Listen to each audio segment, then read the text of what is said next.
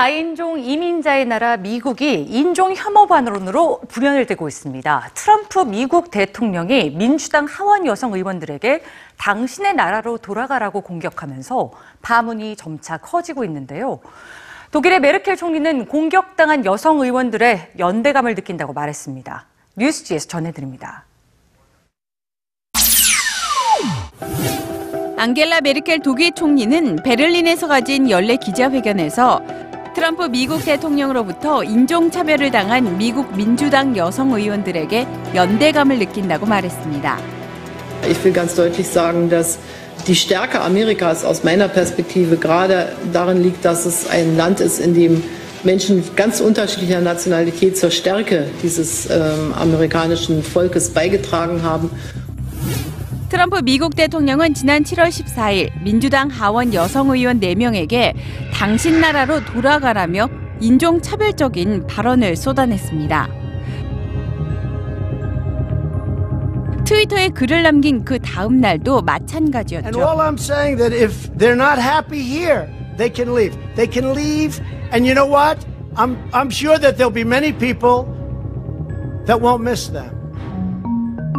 트럼프 대통령이 언급한 이들은 미국에서 나고 자란 알렉산드리아 오카시오 코르테스, 라시다 틀라입, 아이아나 프레슬리와 소말리아 난민 출신인 일한 오마르 의원입니다. 유색인종 여성 의원이라는 상징성 때문에 미국 정계에서는 이들을 4인방이라고 부르는데요. 트럼프 대통령은 미 유권자들의 투표로 선출된 의원들의 뿌리를 거론하면서 인종차별적 인식을 드러낸 것입니다.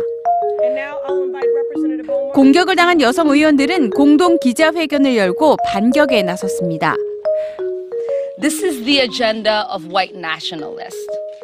Whether it is happening in chat rooms or it's happening on national TV, and now it's reached the White House garden. 하지만 트럼프 대통령은 이번 논란을 오히려 정치적으로 지지층을 결집하는 데 활용하고 있습니다.